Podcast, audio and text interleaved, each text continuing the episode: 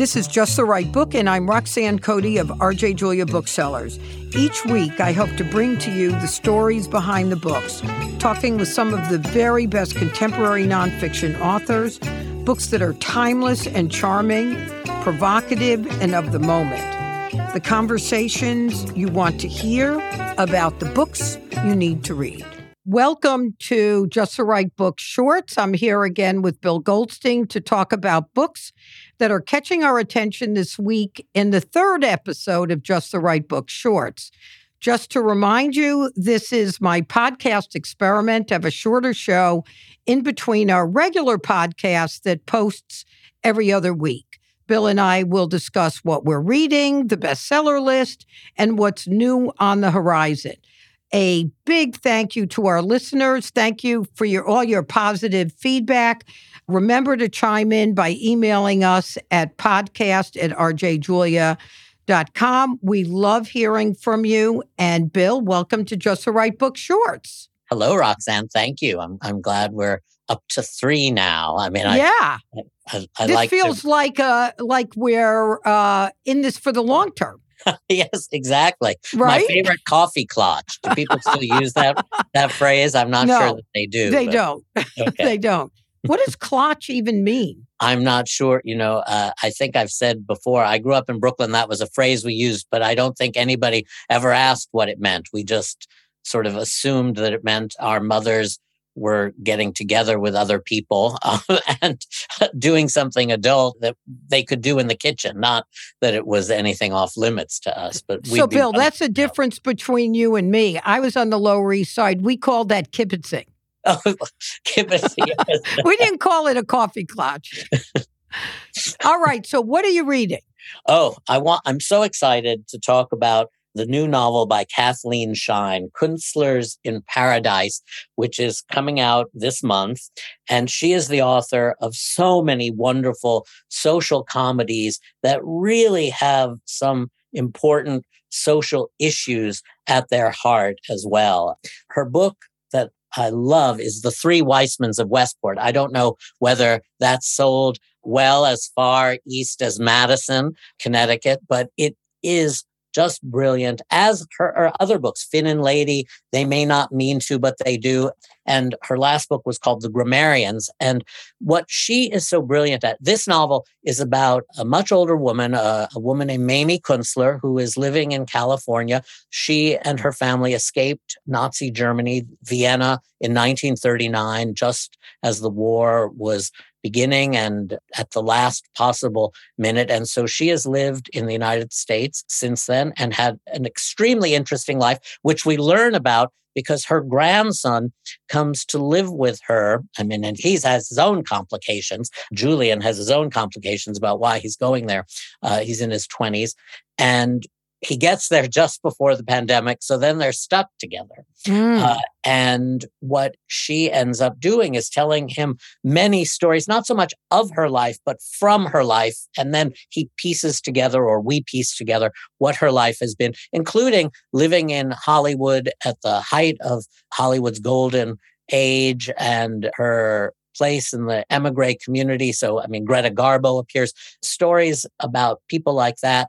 And what Kathleen Schine is just brilliant at, and she does it in this book, just what I've described, as in her other books, The Three Weissmans of Westport, for example, are about three generations of the Weissman women. And she has a great ability to show the shifts in sort of personality of the generations, but to have the conflicts and the camaraderie of these these separate generations. Somehow she just makes magic of how she brings uh, these colliding generations together, uh, the way her plots begin and the way they unfold. So there's just so much heart, and just every page uh, just has brilliant dialogue or some brilliant phrase, and it's it's brief. It's about 250 pages, and it's just pure pleasure, and yet not a guilty pleasure because there's always something meaningful going on.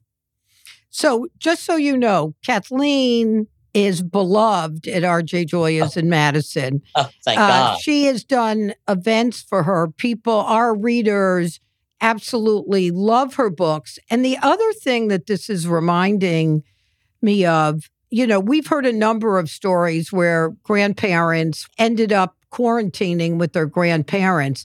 The other thing I like about the sound of this book is often, as I hear from friends, grandchildren are more interested in their life stories than their children. Right. That the grandchildren have more curiosity than the kids do, whether the kids were too close to it or not. So it sounds like a fun way to think about that relationship that we've seen more of, not just because of quarantining, but in general. Well, my nieces and nephews, I mean, who are now, you know, adults, I mean, were I don't know that they were more interested in my mother's stories than than I was, but they certainly were curious about our family history in ways I was not. Yeah.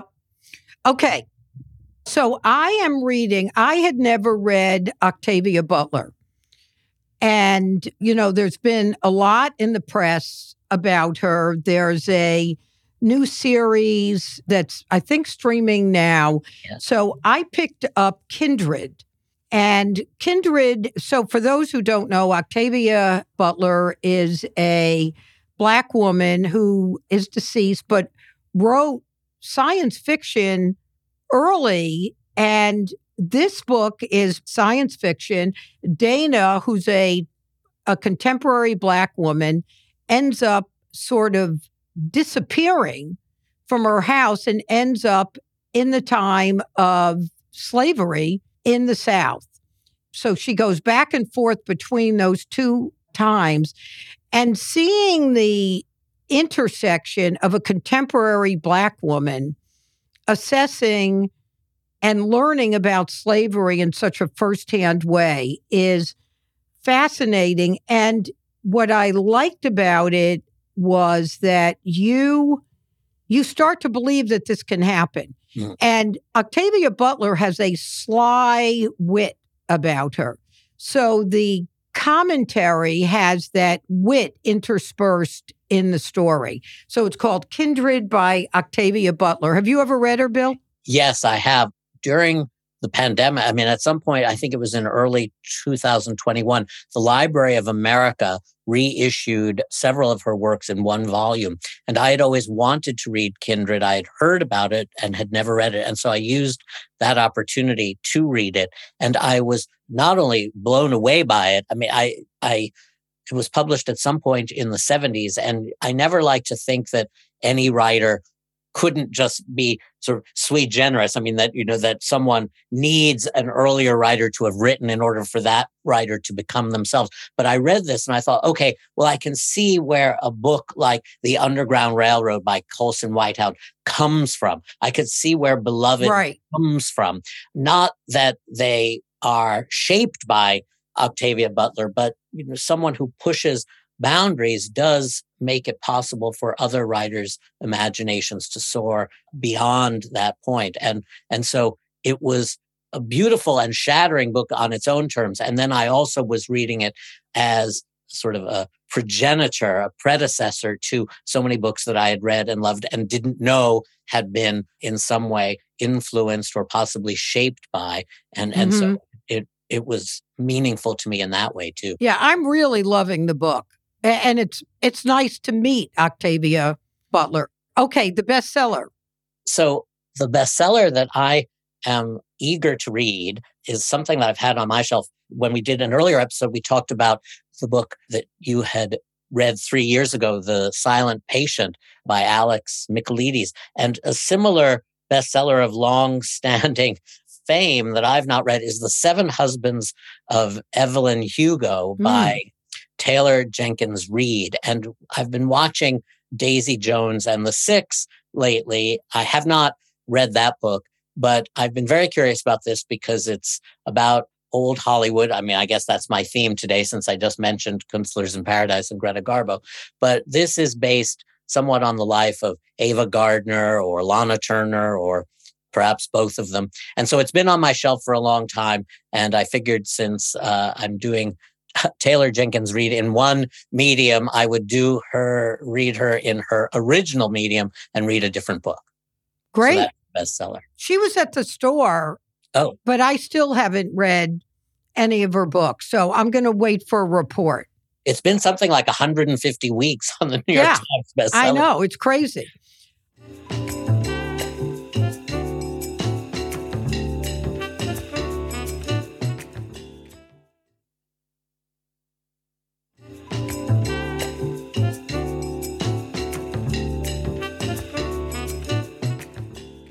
So, as we talk about the bestseller list, I know how the New York Times puts together its bestseller list because where RJ Julia is a reporting store, meaning we upload our sales and they're aggregated. And we can talk about exactly what they do. But I also looked at the Wall Street Journal bestseller list.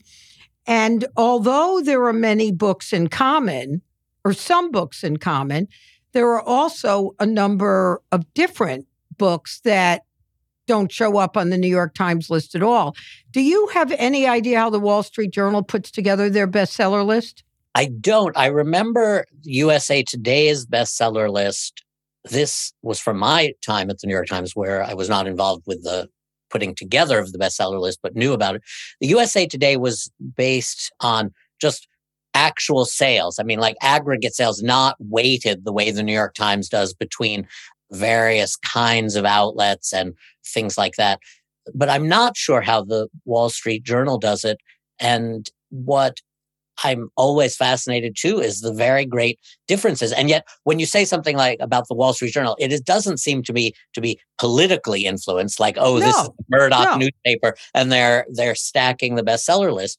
I would have asked you that very same question. So perhaps we're going to have to have All right, uh, we're going to have to do home- about it. Yeah, we're going to have to do homework. So that's our assignment. Okay, well, good. Let me, uh, you know, this brings up one question I was going to ask you at a later segment uh, about the bestsellers. My question to you was going to be Are there books, you know, can you name two or three books that have been such big sellers, whether recently or, you know, just in the recent past, currently or in the recent past, have been such big successes at RJ Julia that for some reason don't show up on the national bestseller list and you're sort of frustrated or surprised or they continue to sell at RJ Julia but don't break through even though you're reporting your sales to the New York Times. Yeah, so I think part of that is, I mean, we're one store. We're three stores, but only one store is a reporting store. So that happens when there's a book that we love. I can think of a book called Disclosure. That I loved and seemingly nobody else knew about it, but we sold uh, hundreds and wait, it wasn't called dis- it, it was called Disclaimer, Hmm. and nobody else, but we sold hundreds of copies. Or there's local author, even though they're national. So Jacques Pepin has a book out called The Art of the Chicken, which is a glorious intersection between memoir, art book, and cookbook. He's a local author. We do a lot of events for him and and plus we love him. Hmm. So those tend to be the examples. They're staff suggestions and we try to nominate them for you know the indie list and Right. try to get the word out but sometimes it's not as uh, contagious as we'd like it to be. You know and often driven by our staff suggestions. So the book i'll quickly mention that's on the bestseller list that i am reading after we do our assignments is unscripted by james stewart James Stewart's a business uh, writer for the New York Times. And this, for anybody who watches Succession, this is more jaw dropping than Succession. It's the story of Sumner Redstone and Viacom and CBS, and it is salacious, unbelievable, fascinating these are capitalists that are the real capitalists. These are these are these are the guys who know how to manage power, as opposed to people like me who believe in economic engines. But I hope it remains on the bestseller list. It's deserving to be read. I want to read that. Uh, I, I have been a It's worth reading, Bill. A fan of his since Den of Thieves, which is Yeah. such. Uh, I mean, he explains the world to you and it's also just riveting as writing. So, okay, what's coming out? Uh, well, it's coming out later in April, so a little bit beyond us at the moment, but it's called The Wager, a tale of shipwreck, mutiny, and murder. And it's by David Grann, who wrote Killers of the Flower Moon and The Lost City of Z, and who is just a fantastic uh, historical investigator. And this will take readers of those two books a little further back. It's set in the 18th century and it's about mutiny on a British ship uh, in the 1740s. And it's also about uh, shipwreck and it's also about survivors and who died and his his recreation of the ship and the sailors and the the shipwreck and the mutiny. I mean, it's just brilliant. And what he says at the beginning is that there are so many different accounts from so many different, you know, from a first group of survivors and then another group of survivors. They all wash up in South America at, at different times. How multi sided this story remains after almost 300 years makes just for riveting reading. And uh, I love David Grann's book. And I'm always so happy when you love someone's books and you can say, the new book is not a disappointment. And uh, this was far from a disappointment. And just the wager is exciting and, and wonderful. Fabulous. Did you ever read Ship of Gold? Oh, yes. Oh my God. I loved that book. I get, you know, when it first came out, which I think must be almost 20 years ago, I gave it to everybody. And this is reminding me of that a little bit. Well, I think, I mean, if you liked that book, I mean, then you, then you will love this book. I mean, it, it's, it's a very similar kind of story, but obviously also completely different. What's also marvelous is uh, it's, as I think his fans will know, I mean, he's marvelously detailed, but the detail never drags you down. It mm-hmm. only speeds you along because he just has sort of a sure touch sentence by sentence for the overall narrative and also the pinpoint detail. Like they're never at war with each other in David Grann's books. So, talk about not wanting to be disappointed in a second book. Abraham Verghese has a book coming out, a 700 page book called The Covenant of Water. And I, like gazillions of others, adored Cutting for Stone. adored it, just adored it. And so I started the Covenant of Water. It is multi generational, set in India, in, I'm, I'm not sure I'm going to say this right, but set in the uh, Catholic part of the seacoast town of Kerala. Do you know if mm-hmm. I'm saying that right? I, I don't know. You know, it's one of the things that I regret about doing my TV segment and this is when I used to write reviews, you never had to pronounce anything. Yeah. Uh, Our ignorance then shows up. the hazards of, of radio and television and podcasting.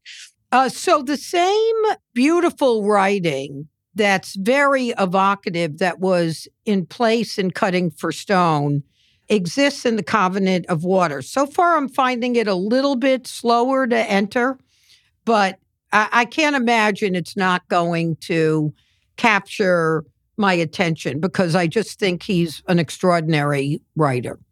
I have also wanted to read that and have not so much hesitated, but I know I think it's coming out in May, and so I felt I had a little more time. I I loved Cutting for oh, Stone. I loved it.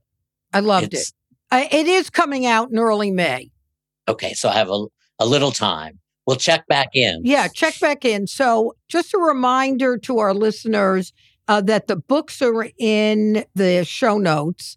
If you want us to email you a list, you can write to us at podcast at rjjulia.com. You can use that email to uh, give us any suggestions or tell, tell us if you like this or you want us to do something different or whatever. I mean, right now we're in our iterative learning process. As Bill said at the beginning, we're doing this is our third show. So we're not exactly poured in concrete yet in terms of a format. Bill, I want to thank you. And to our listeners, you've been listening to Just the Right Book shorts. And then in between, we do longer interviews with nonfiction writers. And I hope you all have a great day. And thank you so much for listening to Just the Right Book. You are listening to Just the Right Book with Roxanne Cody, brought to you by LitHub Radio. The show is produced by Roxanne Cody, Michael Selleck, and LitHub Radio. Our editor is Gino Cardone at Pleasant Podcast. The original theme music is by Kurt Feldman. You can subscribe to us on Spotify, Apple Podcasts, or wherever you listen to your podcast. I am Roxanne Cody. Thank you so much for listening. And if you have any comments, observations, suggestions, we'd love to hear from you. You can email me at justtherightbook at rjjulia.com.